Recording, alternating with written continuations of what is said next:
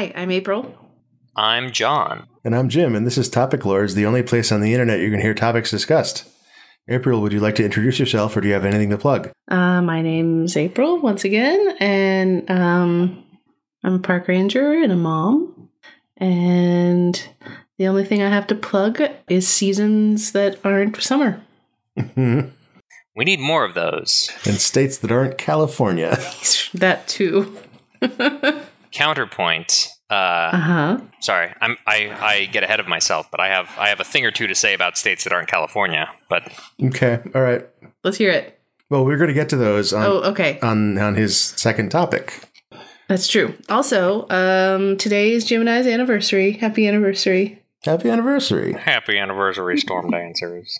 That's right. It's so Aw. wholesome. Yeah. I'm- oh, and a clue as to who John is. John was at our wedding. Ah, yes, that's uh, I I But was. so we're like a hundred other people. So that's good. I can blend in, but little by little, narrowing down Uh, who who I. I mean, it's fine. I I, I I I have another clue though, which is that I was previously John of the Maryland Johns, but now I am John of the Commonwealth of Virginia. wait, is it really called the Commonwealth of Virginia? It is. Uh, there, That's weird. there are only four states in the Union that are actually officially called Commonwealths. Virginia is one of them. I think another is Kentucky. And there's two hmm. others that I'm not going to guess at right now. I'm gonna guess one is Hawaii. It's not. oh, It's some. It's something in the eastern part of the United States. I think they're all Okay. in the eastern side. But I mean, here I am being part of a Commonwealth and not knowing like deep Commonwealth cuts. I mean, You, you call yourself a Commonwealther. I bet you there are plenty of Virginians that don't know they're Commonwealthers. I mean, I, possibly I, until and I like I'm I'm sure I'm going to get it wrong from time to time. I'll slip into calling it a state because you know shorthand for things. One thing I another interesting fact about Virginia that I found while I was researching what it's like to live in Virginia Uh-huh. is um, do you know about the concept of independent cities? No. So, an, so an independent city is a city that is not part of any county. oh, Okay. yeah. That's not as exciting as I was hoping for. It's not, but there you have it. Yeah. Uh, this is sort of the opposite, but like there's there's all sorts of like little tiny rural pockets in the Bay Mm. Area of like just these these small areas that are just like, oh, hey, you're suddenly in farmland, and like they're just like what like what city are they? Like no one actually knows. They don't actually really have like a city name because they're just kind of between cities. And like actually, my park is that way. uh, the the campground, like our address is technically Castro Valley, but we're like much closer to Oakland, like as the bird flies. And like people wouldn't think that Oakland and Castro Valley touch, but they technically do in my park. It's like you're the intersection of all the Yeah. all these things. Well, are, There's just all sorts of stuff like that those around here. are those called um like census designated areas?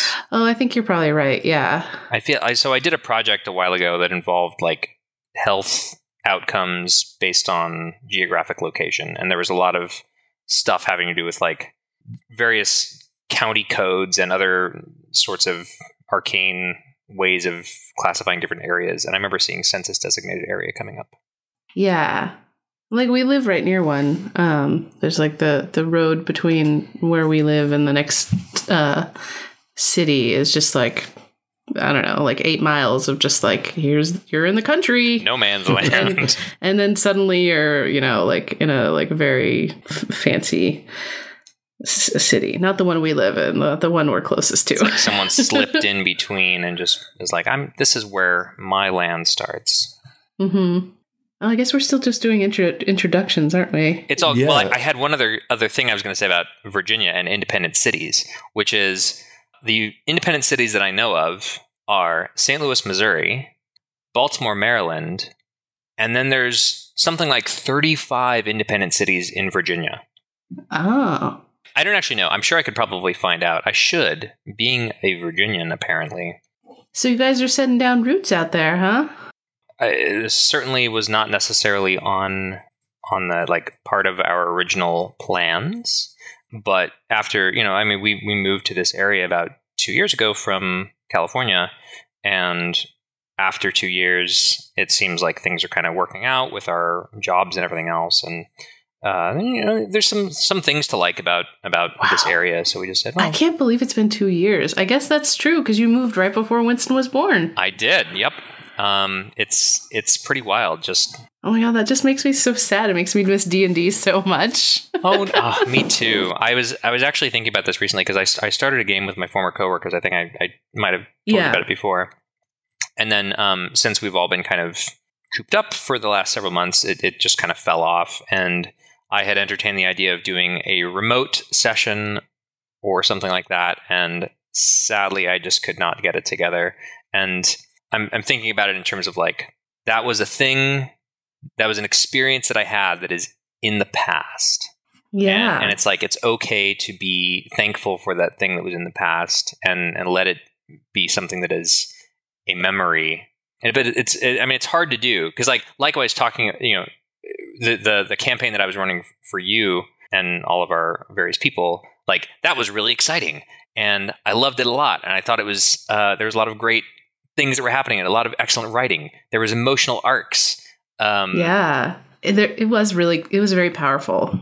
Yeah, well, I mean, that's I'm excited to hear that, and I and I feel like the the fun thing about it too is that I feel like we reached at least some kind of a like conclusion with it too, because that's that's the thing that really bums me out is when like there's there's still things to explore and and like the emotional arc has not uh, has not resolved.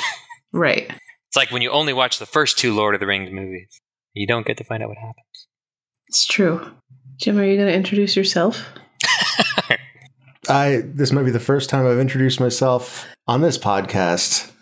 Well, better late than never. I, I'm Jim. I uh, I make video games. I um I, I'm going to plug. I just shipped uh, Frog Fractions Game of the Decade edition. hmm You should buy Hop's iconic cap. And then and the the, ex, the suspiciously expensive Hops Iconic Cap DLC. Yeah. It's a, it's a really good cap. I mean, I what are you mean, it's the do? best cap I've ever seen on a frog. People love this cap. Yeah. Iconic is really the best way to describe it. Did you did you play the with the with the cap on, John? Oh yeah, absolutely. Oh, I, good, I good. um Did you play test? I, I did very briefly at the very, very end, like shortly before I think it was like I don't think I, I provided any useful feedback other than this is this is good, I like it. This is a great cap. well done. But I also since it has been released I have I have played through it and um I I think I may have like stopped short just before the the finish finish finish of it. Ooh. Huh. You should keep going. I well, I mean, when I'm not having to fix my entire new house and I have free time again, That's that's fair. it is fair. Uh, yeah, I know about not being able to have hobbies. That's a mood. we uh, so we have a giant, big, big, big deck, and um, it requires some new paint. And so the other day we thought, oh, let's, let's paint this deck. Why not get it knocked out? And then thinking it was going to be a perfectly lovely, clear night, and then as we were wrapping oh, up, no. we heard thunder and then clouds rolled in and just there was a giant burst of rain for about 15 minutes and then it just went away and then all the work that we had done on the deck was kind of just wiped out um, Oh. so that's what i'm doing instead of playing video games is doing the deck again Ouch. this is what tarps are for. that's true i Uh. mean i mean there there has to be a better solution talk about being spoiled by california weather where it's just like it's just going to be sunny for forever there's not going to be any rain And then there's going to be literally 10,000 lightning strikes, and they'll start fires all over the state, and everyone will die from smoke inhalation. Did anyone check to see if like aliens were being summoned up from beneath the Dude, ground or like elder gods the most or wild storm. I've lived here my entire life. I've never like literally this thunderstorm went on from like 3 a.m. until like 11 a.m. jeez. It's n- I, I've never seen a thunderstorm last for more than an hour. Well, like I feel like I saw mostly footage of lightning strikes like out over Monterey Bay. Oh, it was everywhere. It was like there was at some at, for a while there. It was right on top of our house, so much so that the windows were rattling in their frames. Gosh. There were car alarms going off. Like it was everywhere. It was just a huge storm all over the entire bay. The pictures over the Monterey Bay are just like really cool because there's an ocean involved. Mon- Monterey Bay is very cool. So, and it was dark and spooky. So, hmm well, here I am complaining about a deck, and Oh no, me- meanwhile, that would be really annoying if I did all that work and then it literally washed away. I'd be annoyed. I would be like, "Fine, deck, I'm just gonna break you," and then I would get the sledgehammer out, and then I would have regrets. yeah. That, I mean, the good news is I don't have to get it done before the weekend because I have people coming over because I don't have anyone coming over because no one can come over. That's true. Hey. Hey. Boo-hoo. but uh, here we are. I mean, the good news is, you know, podcasting, spending spending time with friends, yeah. late at night, news. deep in the basement. I have a basement now. That's pretty cool. It's like a nice That is finished Oh, basement. nice. I'll have to at some point. I will have to like once we get everything set up. I'll do some sort of a video tour.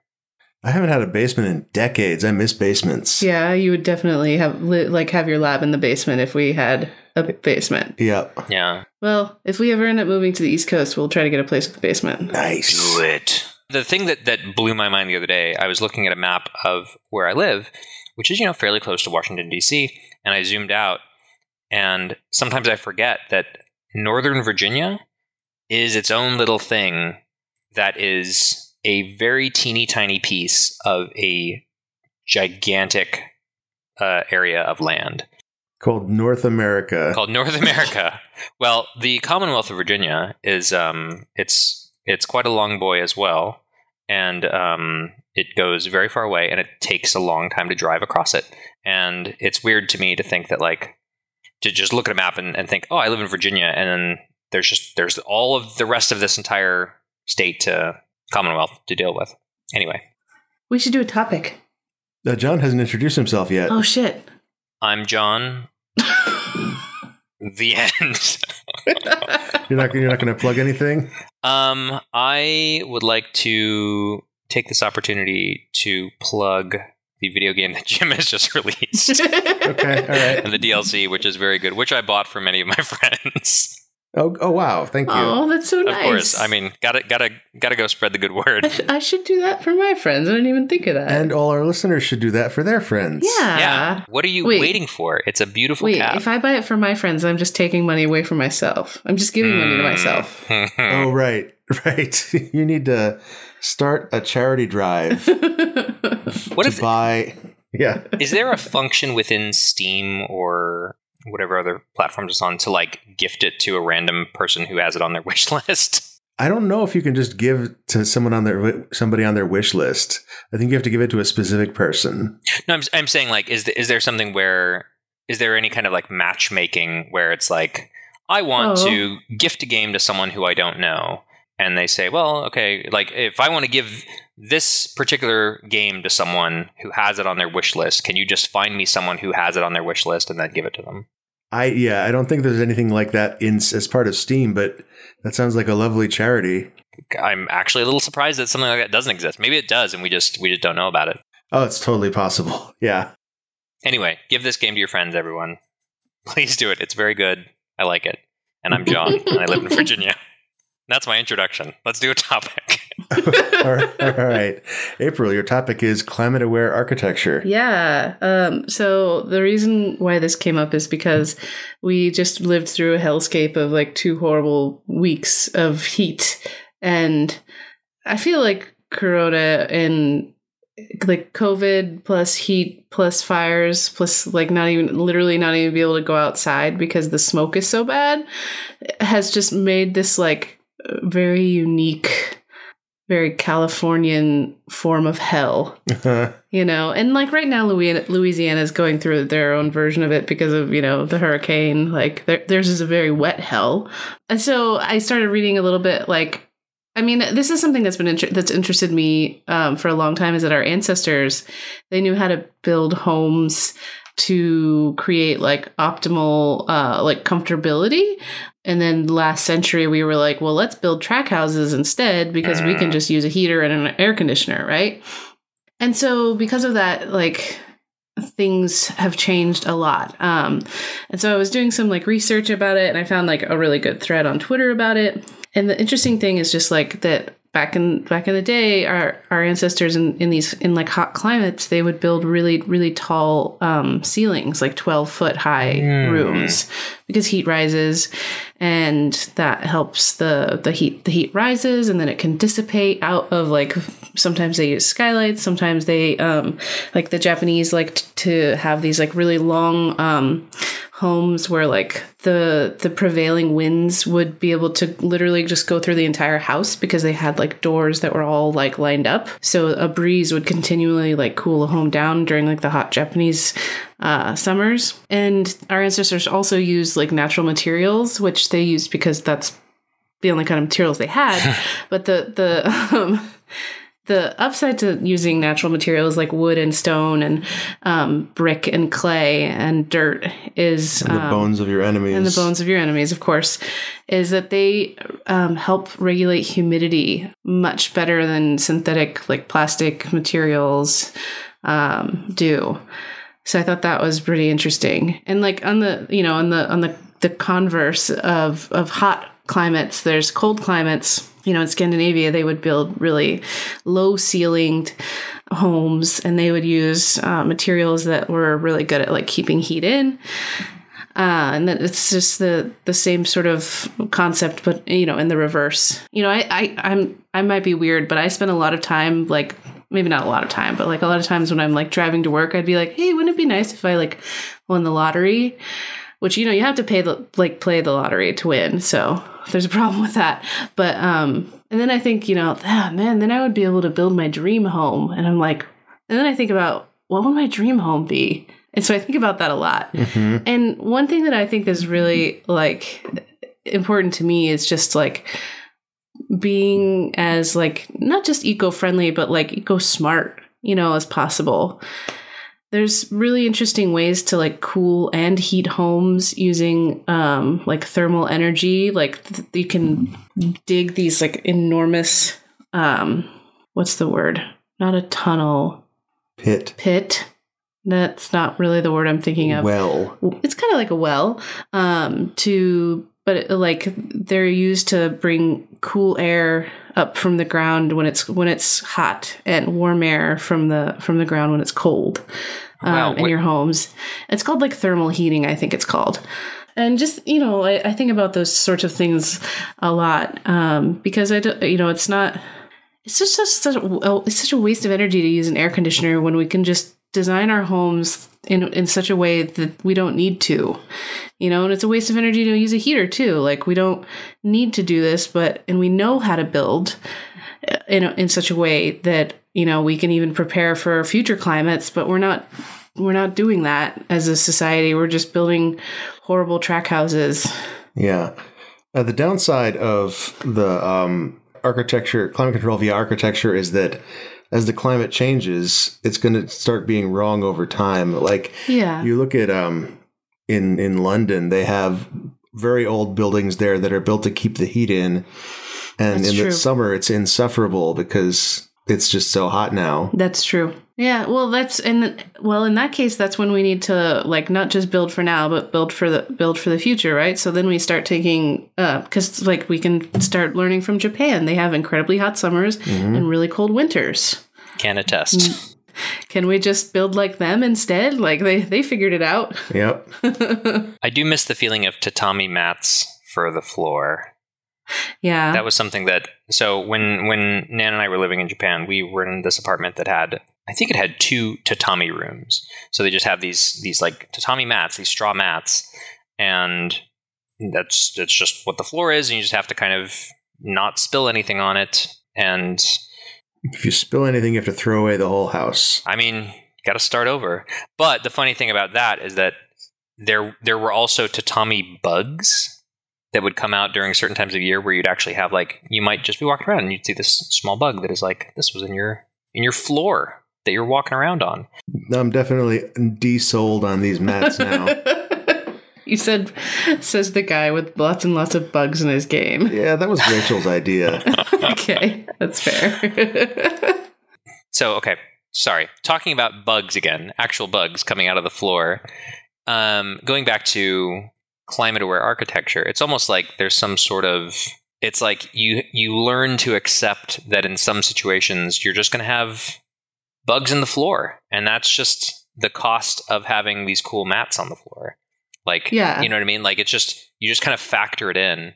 Like we have spiders and we just live with them. It's the same concept. Yeah, it fucking sucks. Whoa. But we didn't move out because there's a spider. There's spiders Right, everywhere. but if there was just if we could throw away these rugs and get rid of the spiders, I would do it in a heartbeat. Ugh. But see, okay, I thought that spiders are mostly just very nice. To the point where I remember, I forget who said it, but someone was in our house at some point. I think it was in California, and someone said, "Oh, do you have a spider problem?" Because there was like a web, and I said, "No, I have a spider solution to a bug problem." yeah. that's kind of just how I like to to frame it. But also, this this may be a deep cut, but did I ever tell both of you about the tortilla mouse oh my god. Sounds delicious. I want to hear this story. or the goober mouse for that? The tortilla mouse is okay. Anyway, I've got many mouse stories, but I'll I'll tell one of them. So, um, this is another clue to my identity. Jim and I used to live in the same house together. Dun dun dun. it's true. But one of the roommates that we had before Jim was uh, became very frustrated because he was aware that there was a mouse in in the house, and that that freaked him out. What what the way we found out about this is that there was a bag of tortillas that was like sitting on a counter, but kind of had something else on top of it, and in, that bag had been there for at, at least like six months or something, like a very long time to have tortillas anywhere. And this uh, this this roommate of ours went to lift up whatever was there to finally have one of these tortillas after six months, and the bag had been cleverly chomped away, and there was a perfect little burrow where a mouse had gotten up on the counter and was just like making that a home, just living inside of Oh, this. wow. Yeah. Oh, that's so sweet. And, and it's really great, right? I mean, it's very sweet. This this mouse wasn't bothering anyone. Just like, oh, there's tortillas here. There's warmth, climate-aware architecture Mhm. but uh, you know, in, internally we were, we were kind of saying, well, yeah, I mean, there's a mouse, but like, it's the one mouse, and it was probably here before we were here. Like, we're getting in the way of of the ecosystem of where this animal has come in to find warmth and and and be cozy. So, like, if we have to leave a bag of tortillas on the counter so that this a, a single mouse will just live in it rather than going and going into our bedrooms or anywhere else like okay that's that's a sufficient sacrifice just like If you could sign a contract with the mouse, and the mouse would stay in the tortillas and Yeah. not get into everything else too, or breed. yeah, the breeding is the thing you need to really worry about. right well we never had any problems with mice after we got cats yeah. But there's a similar story about I think it was your old roommate. Did he have a cat?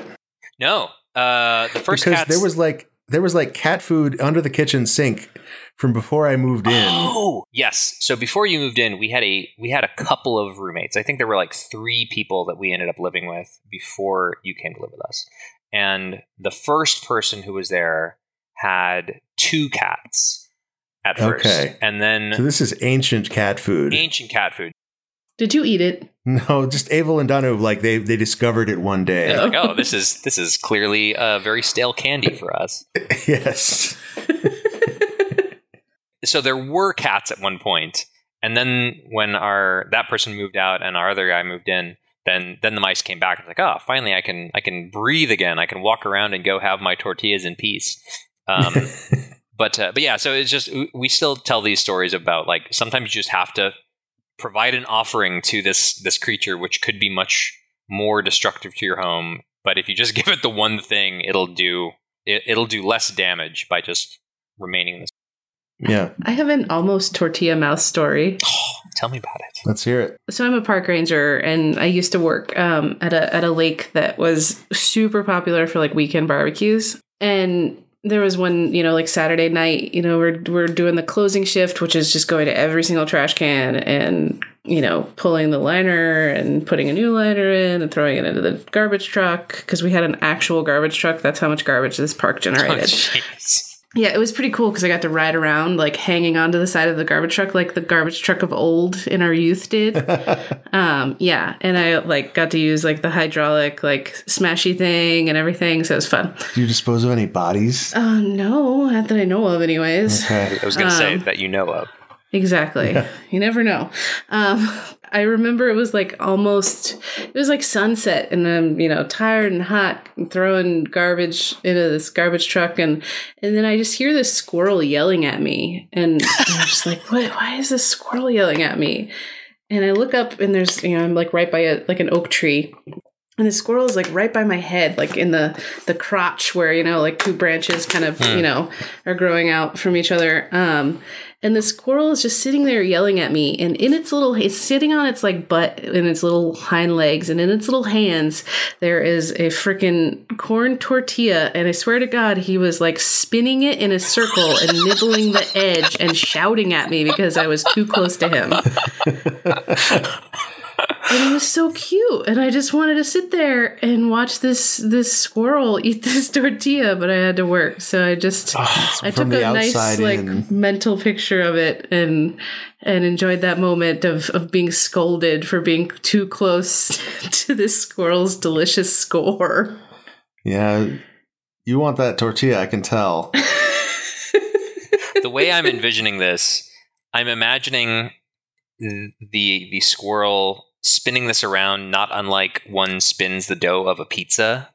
Just like I'm imagining him just like tossing it in the air and just That's jabbering good. at you and but it was more like spinning a steering wheel right, right, right, right. Just yeah maybe I'm thinking more of like a sign spinner, oh yeah it was it was it was a bit like that for sure just like flipping it around the back and just yeah you know, tossing it up into the air. it was a very ratatouille moment Ugh. Are we ready for another topic? yeah Uh, John, your topic is on Dungeons and Dragons, focusing on the characters versus focusing on the story. Yeah, so this is something that I have I've thought about this a lot because I, I think there's I feel like there are some entrenched schools of thought about the right way to play Dungeons and Dragons or the right way to create a a your own campaign or something like that. And and I, I uh, it seems to me like the debate kind of goes around the idea of well, there's there, I guess there's a few aspects of it. One is are you trying to write this story with this world and your players just kind of interact with the thing you have already set up? So you can kind of drop in whatever characters you want. It's it's player agnostic, right? Whoever's there, you this world already exists. The things that are going to happen according to how the story is unfolding is just set up, and then the characters just go in and kind of react to it and you've told basically the same story, but there's uh, you don't need to be very specific about the characters. But what I have tended to do when I have run D and D games is I try to do some character work with the players in advance to the point where it's like write me a, a short story about like something important about your character and, and what do they what do they want you know? So there's a whole session that's just spent like what is this person about who's about to do this And do you do that individually with each person? Sometimes, I mean, I'm trying to. April did. You did that with me. Yeah. That's right, and we, it was just you in the in the room at the time, right? Like we didn't have the other players, so I kind of did that separate. And then you all, oh, your character also joined like after the other ones had already kind of been doing some stuff, as I recall. Yeah, because I think I missed the first Yeah, session. yeah, yeah, yeah. Yeah. But uh, but yeah, so so that's to me that's a really exciting and fun thing to do because what I, I what I've what I'm trying to get to with this is that like the thing that excites me is knowing what the characters are kind of about and knowing what they want and then creating situations in which those characters have something to play against. And so Yeah. so like the idea of like I know who your various family who this character's family members are and so as a result I'm going to bring them in at opportunity you know when it's best suits the narrative that we're trying to do and uh, see how your character reacts, see how you respond, and I, I I feel like that's kind of a more challenging way to approach it because again with that like there's a lot it's it's hard to reuse if you write an entire narrative that has to do with this character finding their parent it's not as easy to kind of take that same sort of material and just adapt it for some other character who has different desires and everything else. Well, I think that's really just a sign of a good storyteller because if each character has like actual like each player character has actual like stakes in the game, Mhm. then they're going to be a lot more invested. I know that like I I was super invested in our campaign because it was, you know, something that I I had a big part in shaping. Yeah. You know, we all did to to a lesser or greater degree. I feel like I had a really big part in shaping our campaign, but that could be just me having a very self-centered view of the world because I'm a human being. Um, well, I mean, to to that, like, I think um, one of the reasons, like, going back to, you know, I don't necessarily want to do a whole post mortem about our campaign, although, like, I could at some point. But yeah, like, I w- I think what was really cool is that because your character was so realized, it was easier for me to kind of build scenarios that would play to the things that I knew about your character that your character would be interested in in accomplishing and interested in exploring. And and like I was with you know some of the other players too. Um, where you know we had like a whole family drama thing that resulted in a really dope encounter that I loved on that ship that that luxury liner with the the bard who could create an anti magic field, and so you had to like follow the bard and not get blasted by all these spells while you're oh yeah, that fight. was so cool. Yeah, like that. I, I was thinking about that the other day. I'm just like, that was like a really amazing encounter, and it, it wouldn't have happened if I didn't know that that the the person who's responsible for putting them in in this is someone's father, and this uh, this friend who who they mention in in a you know a one off thing about describing what their characters into becomes this you know incredible force that helps everyone and and has this really satisfying resolution. Um, anyway, I, I, I just I, I'm wondering if if there are any other like any, if either of you has any other thoughts about like the idea of crafting something for specific people versus having your world and the world persists no matter who's in it and things can happen but the but you know the narrative of the world is just kind of static in that way So I, I mean, I've I've enjoyed writing on and off um, my whole life. I probably don't really, I don't really write very much anymore. Probably D and D was the most writing I had done, you know, or like development of like character and place that I had done in a long time. But I always, always, always had trouble with actual plots. I was always Mm. very great, at, like good at like creating characters, and I was also good at creating spaces. You know, like atmosphere. But I was always just like, man, what's what's gonna happen? I don't know. you know, like so I'd always just like write these kind of like mood pieces that don't re- like where nothing really actually happens. I mean, see, that's that's the kind of D and D campaign I want, where it's just like a hangout campaign. You have these characters, and they just kind of just, just all sit around a table eating Doritos. exactly. I, I do think that it's a pretty feasible way to build a story to start with a particular seed of a scene, Hmm. Like a, dr- a particular dramatic moment, and build outwards from there. Mm, yep. Uh, I wrote. Did you read my essay about how I built the story of the Hat DLC? Yeah, that was that was very intriguing, especially like seeing how how you used to kind of approach those things, and then what what you learned and how to how to build from there. So I'm going to plug the other thing, which is go read Jim's essays about the Hat DLC. Yeah. Thank you. John, you're such a good friend. Or maybe I'm so good at making stuff. oh my god. I mean, you're pretty, you're very good at making stuff, Jim. you can't cancel me. I'm a CEO. Oh my god. Is that what's his name? Zacconi? King, oh no, King I'm, I'm okay. Jim Stormdancer, the CEO of Twin Beard Inc. Oh, okay. It's not an ink. It is an it? ink. Oh, It's my bad. technically an ink. Appar- I don't know anything about this company that I own half of. Jim, are, you're not an S corp? I am an S corp. so you can't be an ink and an S corp. I think an ink. uh, Well, that's the suffix that was on the paperwork that I have. Okay, then I guess you can. And I've been filing taxes as, as an S corp for five years, so I better be an S corp. Someone made a mistake, and you've just been rolling with it, and no one's caught on yet.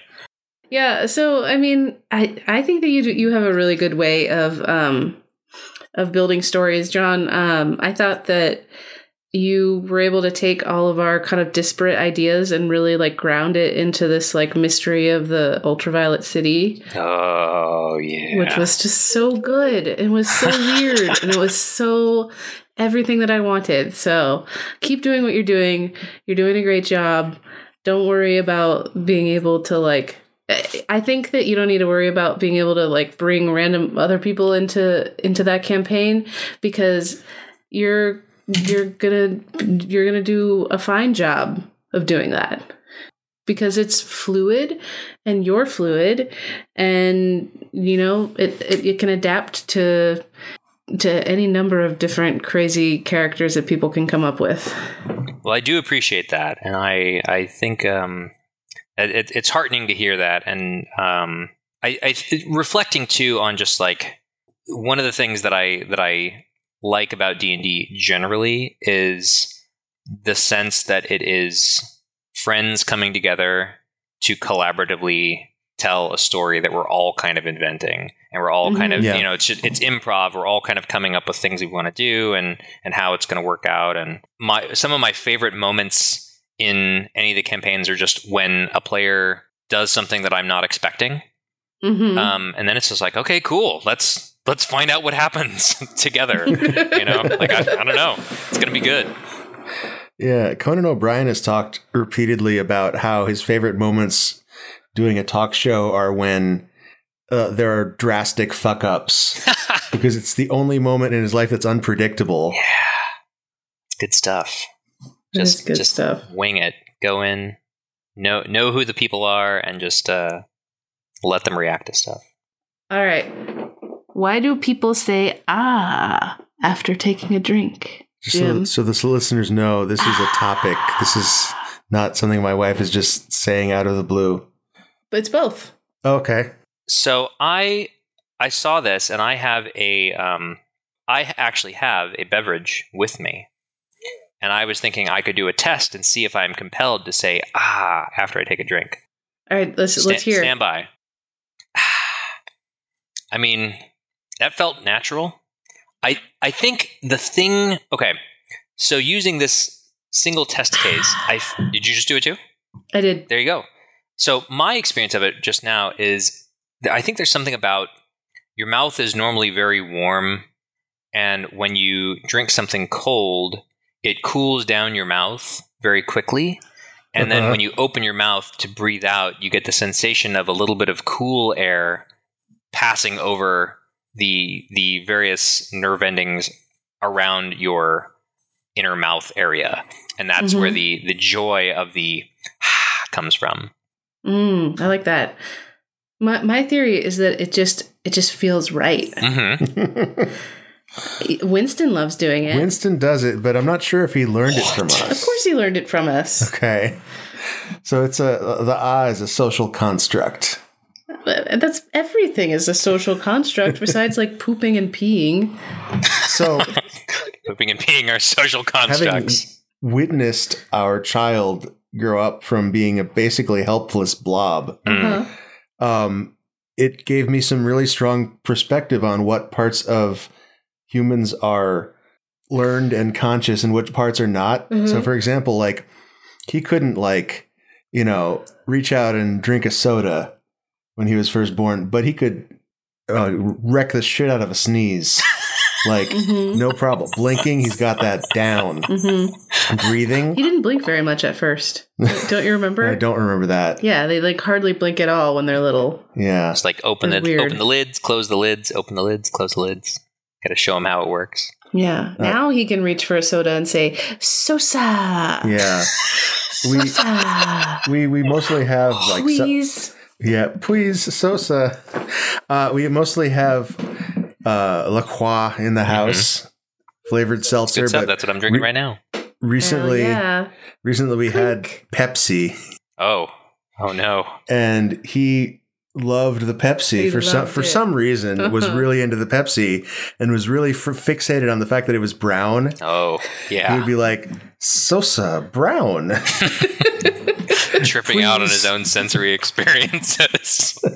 Oh, he's so good. He Yeah. loves drinking from cups, like open cups, He'll- so much. He'll drink any fluid from an open cup. any fluid. How's his balance? Does he need sippy Oh, cups still? he's really or? good at it. But then, like when he's done with it, he'll just like fucking throw that shit across the room. or, or, or deliberately or dump it. deliberately throw it, down- and then he'll dump it and he'll say dump. dump. Oh man, just just real good, honest mischief there. Oh Just yeah, like- yeah. That's that's delightful. But so what what you're saying is that the idea of saying "Ah," after taking a drink is is a learned behavior. Like it's not so it's not I- something that's he what I'm trying to reached on his, figure out. on his own. So I, I, I googled it, and here's um an answer by Dul- Peter Dulwich, who is a former lifeguard. he says it is a natural bodily function that stops people filling their lungs with fluid. Humans cannot breathe and drink at the same time, or they will drown. Sometimes, when someone is really thirsty, they take a deeper breath, which allows them to drink more. That- He actually says which allows them can drink more, but the deeper the breath, the louder the ah, which it seems like very much like a that's a that's a folk explanation, even though it's painted as very definitive. I, I was going to say like to me this sounds like someone whose livelihood is based around breathing function. Breathing. And so Yeah. as a result like every, everything Yeah. like Right. when you when If you all you have is a hammer, everything looks like a nail. Everything looks like a thumb. just every ex- an explanation for anything that happens involves the different sounds you make while you're breathing. Yeah. Oh, excuse me. Oh, See, our son could definitely yawn That's true. as an infant. hmm well the question is was the yawn a learned thing? He couldn't burp. oh no. I had you to have burp to kind him. of show him. Remember? Oh, Like he couldn't burp by himself. We had to smack the burps out of him. yeah. Shape up, kid. He could barely even drink. These are these are basic functions that he needs to I mean, come on, get it together, Winston. He's much better at burping and drinking now. Oh, he's so good at both now. he burps like his mom. Well, then the concern is pardon the door, but so we have a security system. Every time we open a door, it beeps. Not sure how to turn that off. Um, sorry. it- Sounds horrible. It. I mean, it could be better. Um, it is. It is what it is. Bought a house. What am I doing? Um, anyway, uh, so yeah, Win- Winston making noises though, um, and these behavior. I mean, like, is this the kind of thing where he didn't know how to burp, and then so you had to help him, and now he knows how to burp? we brought out the whiteboard and made some diagrams for him. Yeah, and, and now it's going to be like he takes such joy in the burps that you know it's to the point where he burps very loudly in front of you, and then makes a you know does the breath so it gets across the table and just like the the aroma gets to you, like, and then he delights in the fact that he's grossed you out. Like He he hasn't figured that out yet. he hasn't figured out. Okay, I was going to say like I imagine very soon it's going to be he's going to learn. He's going to learn that when he grosses you out by making various bodily noises, those are the times when uh, you are the most reactive, and therefore he does them all the time. Mm-hmm. That's the hope, maybe. He'll be there soon, I'm sure. He's already doing that sort of thing. Like when he wants our attention, he'll come over and close our laptops. Ah, so good. Oh man, what a what a, what a gentle I, sweet I like boy. never use my laptop, and today I was tr- trying to f- like do my time card for work because I fucked it up before I left. Um, he just like came right over and just like slammed it down. I was like, "What It's a serious this?" power move. it was such a power move, and I was just like completely unprepared for it. Like my hands were like in there, like s- sandwiched between the screen and the keyboard. It's like it's really hard to argue with that. Like it's It really it's is. just very definitive. And then he like reached his little hand inside and started like pressing buttons even while the screen is like down. He's like smash, smash, smash, smash. This is what I think about you trying to do your timesheet. it's like Winston, come on, kid. Very exciting to hear stories of your of your child. Are you guys, you guys ready for another topic? That's my line. Yes. You, you, oh, we can, Yeah, we yeah, can do I'm- it again. I'm ready. Okay. Are you guys ready for another topic? Yeah. Sure. Let's go for it. so this is a write-in. Miko asks, "Perpetual stew, a food that instead of being cooked once and then eaten, continues to be cooked for up to 500 years, while also occasionally being eaten, but not in its entirety." So this is what I know about perpetual stool stew stool. Stool, Gross. which also hangs around for 500 years. good name for this topic or for this podcast. yeah. Um, perpetual stew is something that um, Rachel, our friend Rachel, made for a while. Yeah. Um, And she's still alive, so it wasn't a terrible idea. yeah, I'm really intrigued by it. I'm also really like weirded out by it because like I've definitely had food that I've prepared go bad. I think you have to like cook it. I think you can like put it in the fridge for a while, but then you have to like cook it within like a certain number of days or something like that. And then it's like supposedly safe. Like, I mean, she didn't die. I don't even think she but got she sick. didn't she didn't keep it up for 500 years though. Well, she's not 500 yet. Maybe when I mean, is it is, the law is that if you can keep the stew going, you can live as long as the stew lives. That's wow. Can you imagine being like a caretaker for a stew that's like 300 years older than you? I mean, that's that, there's a lot of responsibility there that I don't think I could handle. So, so wait a minute. I, I need to know more about this perpetual stew. So the the idea that I understand is that you make this stew and then you eat some of it and then you put more of the ingredients in to kind of top it off. And so Yeah. so you have some potatoes in there that were from the original batch and then you have some new potatoes and you might get one or another scoop. Um, I mean, the one thing that occurs to me that is is that like I feel like at some point the nutrients would just be totally gone. Hmm. well, you keep putting in new ingredients, right? Right, but like if Like- there's a, if there's a potato in there, then if you just keep cooking it, eventually it's not going to exist. If you don't get that piece of broccoli, like it's not going to have any nutritional value at some point. But the new broccoli will, It'll right? it'll become like a It'll eventually just become broth. like a homogenous, yeah, broth. It'll just eventually break down and be part of the broth, right? oh yeah, okay, okay. I guess I I guess I that does make sense. So what goes into a perpetual stew though? That's my next question. Yeah, I remember. Um, again, this is just me like remembering Rachel like posting about this on Twitter and Instagram. so that's really like the extent of my knowledge of perpetual stew. But I remember her saying at one point she was like, "Yeah, I put some sausage in, but I just have to make sure that I like eat all of the sausage out of it." So like the like flavor of the sausage will stay in the stew. But like she had to like make sure that she ate all of the sausage out of the stew. Oh, so you have to you have to be careful to eat it think properly as well as I think so, which seems like a lot of work to me. I mean, is it delicious though? I don't know.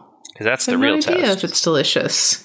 I mean, I am definitely here for stews and for soup season. I am ready for summer to be over, but also it's pretty easy to just make up a soup in like 30 minutes and not need to do Die. all this work. It's a lot like sourdough starters, Yeah, isn't it? yeah, that's what I was about to I was about to mention. Like it sounds like the same sort of thing where you just have to kind of feed it and then when you use it, you give it what it needs to turn into bread and then you bake it and then you still have some left over. So Yeah. like I like the idea of it, but also I just don't have the like mental fortitude to like do that. Yeah. like I just, you know, someone gave me a sourdough starter and I fed it for like 2 weeks and then never made sourdough and then I was just like, well, I forgot to feed it for like a month. Here we have here we have this uh remnants of this thing that I tried and I I I made a batch of sourdough from a starter that I generated myself at home and uh, it was it was no good. So never again. I found a recipe for some like incredibly simple no knead breads and I made one and it was amazing. It was so good, wasn't it? yeah. Share me that. Are you still making bread with the bread maker? No, no, we don't use the bread maker. We have the bread maker. But I'm I'm intimidated by the bread maker. Jim has made bread with the bread maker once since we picked it up from you. I wish that I had thought to make more bread while it lived in my house because I mean, really though, and Jim, I feel like we've talked about this before too. Just what what you what you're really getting with the bread maker is the smell of fresh baked bread throughout your house. It's true. Well, that happens in, if you make oven bread too. Really? Okay. But that involves like dealing with an oven. This is just throwing a bunch of stuff Well, into a thing and then Yeah, presto, well, the real bread trick, smell. the, the the trick that the bread maker does for you is the kneading and letting it rise and then kneading again or whatever you have to do. Mhm, mhm. I don't even know what you have to do. I just put the rest the you put the recipe in the in the in the little bin. Like sometimes you have to keep some ingredients separate from the others. I forget what they are. It's actually like super simple, but but you found some no knead bread, which makes it just as easy. You're really just putting all the ingredients in a little bin again, and then putting the bin in the oven. So Oh no, basically gosh. all I did was I like added like I think it was water, uh, yeast, flour, uh, maybe something else. But if it was something else, it was probably like salt. Um, and I stirred it all up, and then I covered it with a towel and let it sit for eight hours, and then I turned it like I put it down on some some paper and I mixed in some like cheddar cheese and some oh parmesan. Oh my And by mixing in, I just Oh, folded it like four times. That was all I did. Just folded that it. sounds very very quick and easy. And you said that this and was then I just delicious. like let it rise for another hour, and then I stuck it in the and then I stuck it in a hot oven, then an oven that had been on for thirty minutes prior. like a very well hot oven. Did did did the cheese like melt inside, or was it just kind of dispersed throughout? It um so I didn't do a great job of like dispersing it. I probably could have done a better job folding it, but it was still delicious, so it didn't really matter. Um so like one half was a little bit more cheesy than the other. it was like a gradient of cheese. Um but um I did like I did parmesan cheese that was shredded and then I did cubes of cheddar cheese. So you would like slice into it and there would just be like bright like spot of orange and it was so delicious. Oh my god, it was so good. Ah, Can you send me this recipe? Yeah, absolutely. Excellent. We'll we'll put it in the show notes too. Perfect. My uh my We'll send it to you, the listeners. Yeah. excellent. My new oven is uh a pretty good oven compared to my previous oven, so I'm excited to do some bake. I Nice. baked some delicious uh tilapia today for dinner. Want to bake I'm everything? just remembering that one time when um we did like a Christmassy uh, D and D at your place, and you like cooked the most amazing meal, oh yeah. you made like you made like broccoli with some incredibly stinky cheese on top. that sounds like me. Yeah, and I was like, "What is this horribly stinky cheese?" But everything else was super good. So What was that cheese complain. though? Oh no. Was it some I don't know. I thought it was stinky. Nobody else seemed to, but you know, everybody's nose is different. That's true. Oh Mine is pretty straight nose, but when you know, like Jim's got a little, his nose is kind of bulbous on the end. You know, Mhm. everybody's got a different nose. Does it cause the smelling to be different? I mean, I'm a I'm a super smeller, and Jim is not. Ah, okay. This is why I always change Winston's diaper. Oh, it's a superpower, really. Being being able to not deal with the smells. yeah, I mean, I can change his diaper. It's just if Jim's there, Yeah. he's kind enough to deal with the poop for me. It's- I mean, I get it done. it's a partnership. It is a partnership for sure. The storm dancer, they call me. The poop mancer. Poop dancer. yeah. Ah, Oh, that was such a good D and D session. You and Chris and Carol got totally sloshed. that sounds that sounds uh like Wait, the characters or No, the people. What was the session? Is this one of these sessions that I don't remember because I don't even remember. I just remember the food. There was a time, I haven't done this in a while, but like there was a time in the Oakland house when we were like any excuse I had to make an elaborate, ridiculous meal, I just jumped at. Man, now I now I wonder if I have the notes for what I because in the past I have actually like taken notes about what I'm what my menu is supposed to look like. Did I have was there pomegranate mimosas? I don't think so. I think that there was like whiskey and oh, wine. that's that's right. Uh, okay, now now I now this is all coming back. Good And I don't drink, so I wasn't partaking in that particular indulgence. But It's it's just as well. I think you did like ham. I think it was yeah, ham. that sounds about right. If it was It around very Christmas, good. that's what we would have done. So. yeah. Oh man, I mean, all this we're rather far afield now, but uh, talking about food and stew and um, Christmassy themed things uh, reminds me that I'm very, very excited indeed that it's about to be fall, which is my favorite season. Yeah, and you actually get to live in a place where there's actual fall weather. We have a giant forest behind us. Oh my god, I want to come visit. You should come visit. We have a we have a guest bedroom.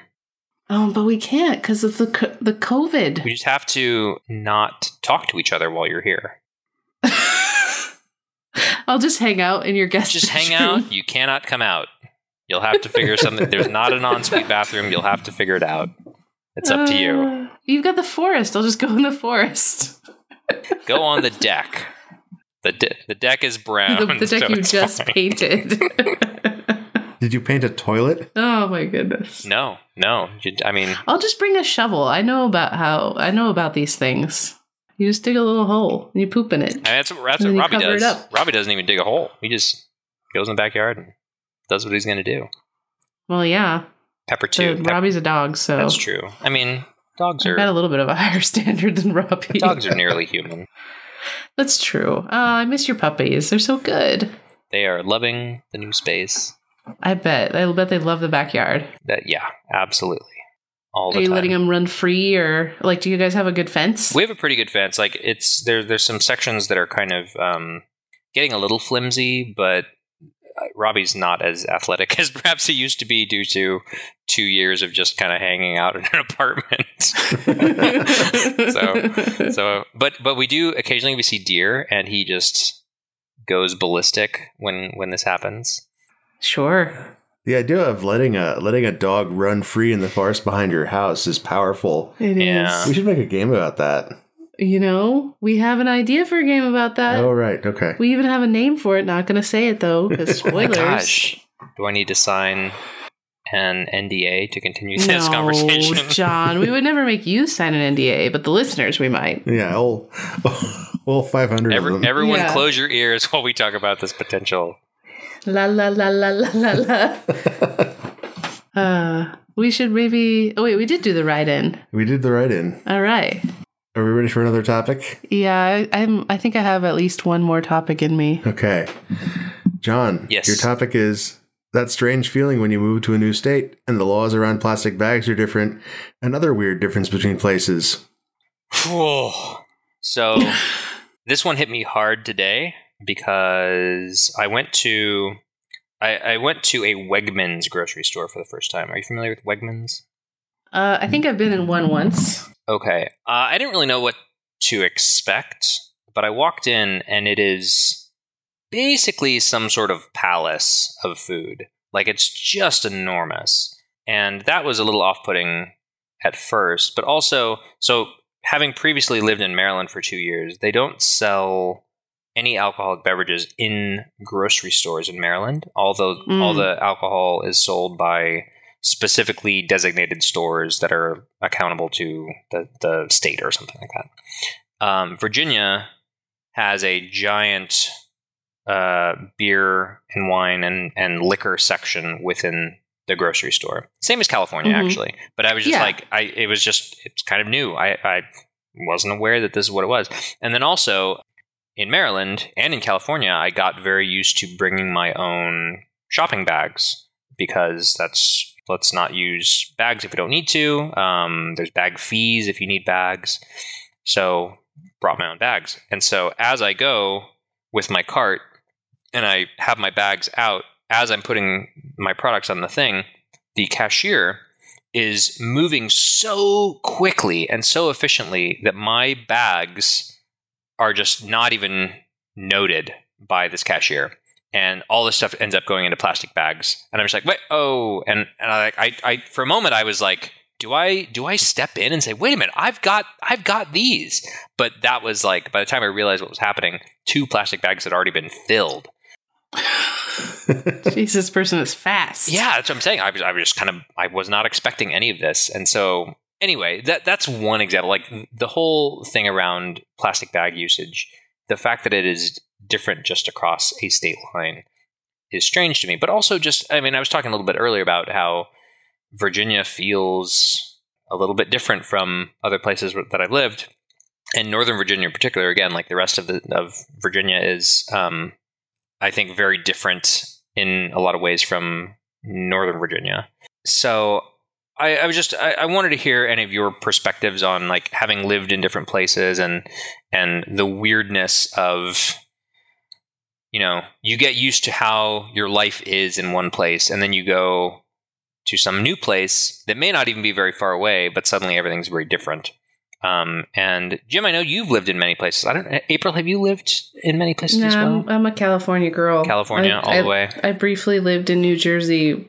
You could call it living uh, while I was in boot camp, uh, and that's it. the rest has all been in California.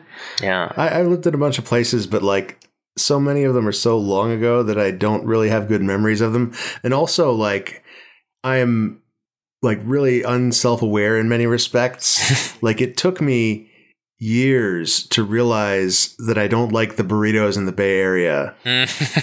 I kept getting burritos and like, like maybe there's just something wrong with this one.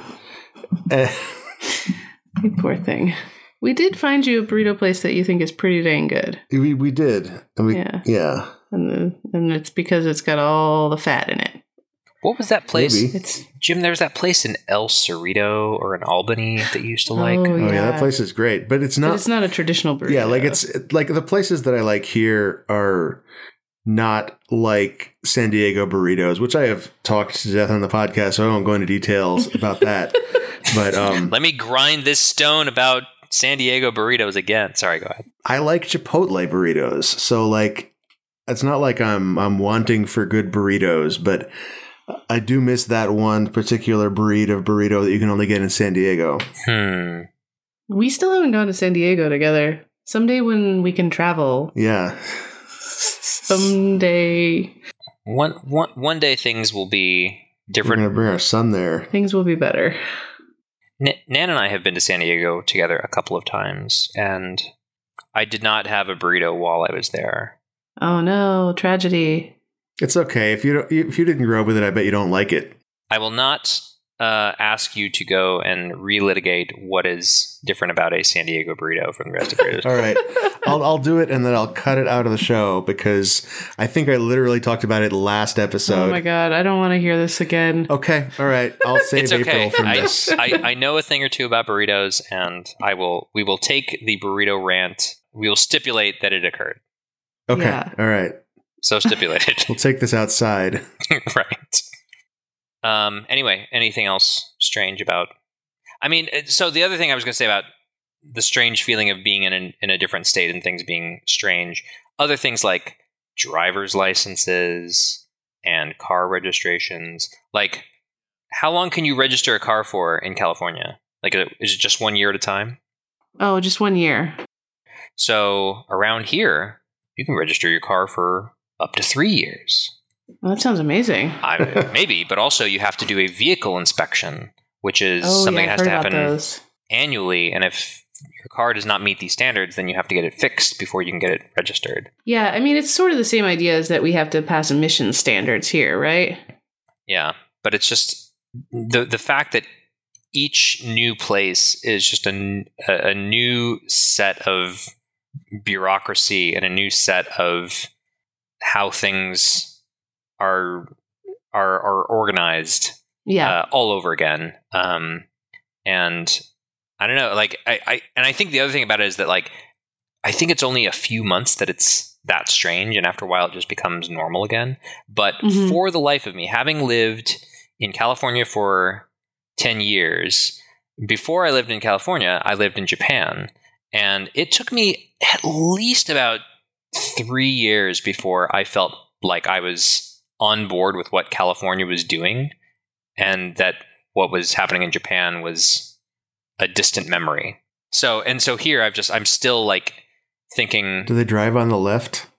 in uh, in Virginia, yes. No, they don't. Um, no, uh, yeah, I think in Japan they do. I don't know. I didn't drive a car when I was. I didn't know how. To, I didn't know how to drive when I lived there. Oh, then that's a that's part of the problem for me too. Is I don't like. I feel like so many of these little surprising law changes are car related, and I also didn't learn to drive till I moved to the Bay Area. There you go. Like some places you can't do U turns. You can't turn right on red. Weird.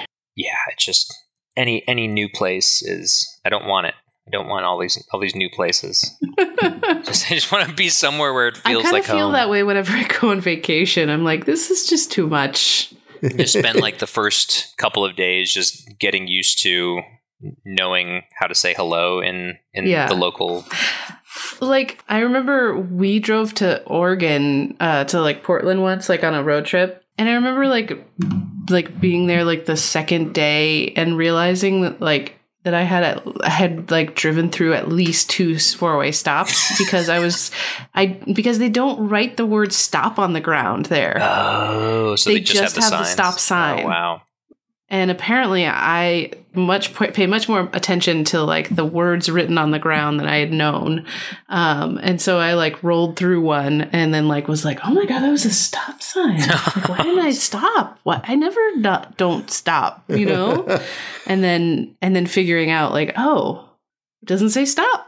Right. i have to pay attention for the red sign. And then you go to the gas station and someone comes over and asks you how much Yeah. gas you want and and you're you- you're stricken with just what what do you mean? What are you talking about? Let me get my own cast. Leave me alone. yeah yeah that's weird there lived in Oregon for a little while too, and that was another place. I we were Nan and I lived in Oregon like right out of college, and we lived there for only six months, and we just never got the hang of it. just, just it was it was so just like baffling. it was so baffling that we decided to move to, to Japan instead. that's good Can't stay in Oregon. I do. I mean, Oregon's fine though. But but the road trip from California into Oregon is just like it feels like crossing into some different world. It does. It really does. Also, California is so long. Oh my gosh. It's a very very large state. It's, it's a long boy. Indeed. Not unlike Virginia, but but more so. Yeah. Okay, well, I really have to go to the bathroom. Yeah, this is all the time we have here on Topic Lords. April, you go first. If this is something that you want, where can people find you on the internet? Uh, you can follow me on Twitter. Uh, I'm at April Soar. A P R I L S A U R. All right, go pee. All righty. Bye, John. Bye, it's good to talk to you. Good you. talking to you. yeah, get some rest. I, I will try. All right, John. if this is something that you want, where can people find you on the internet?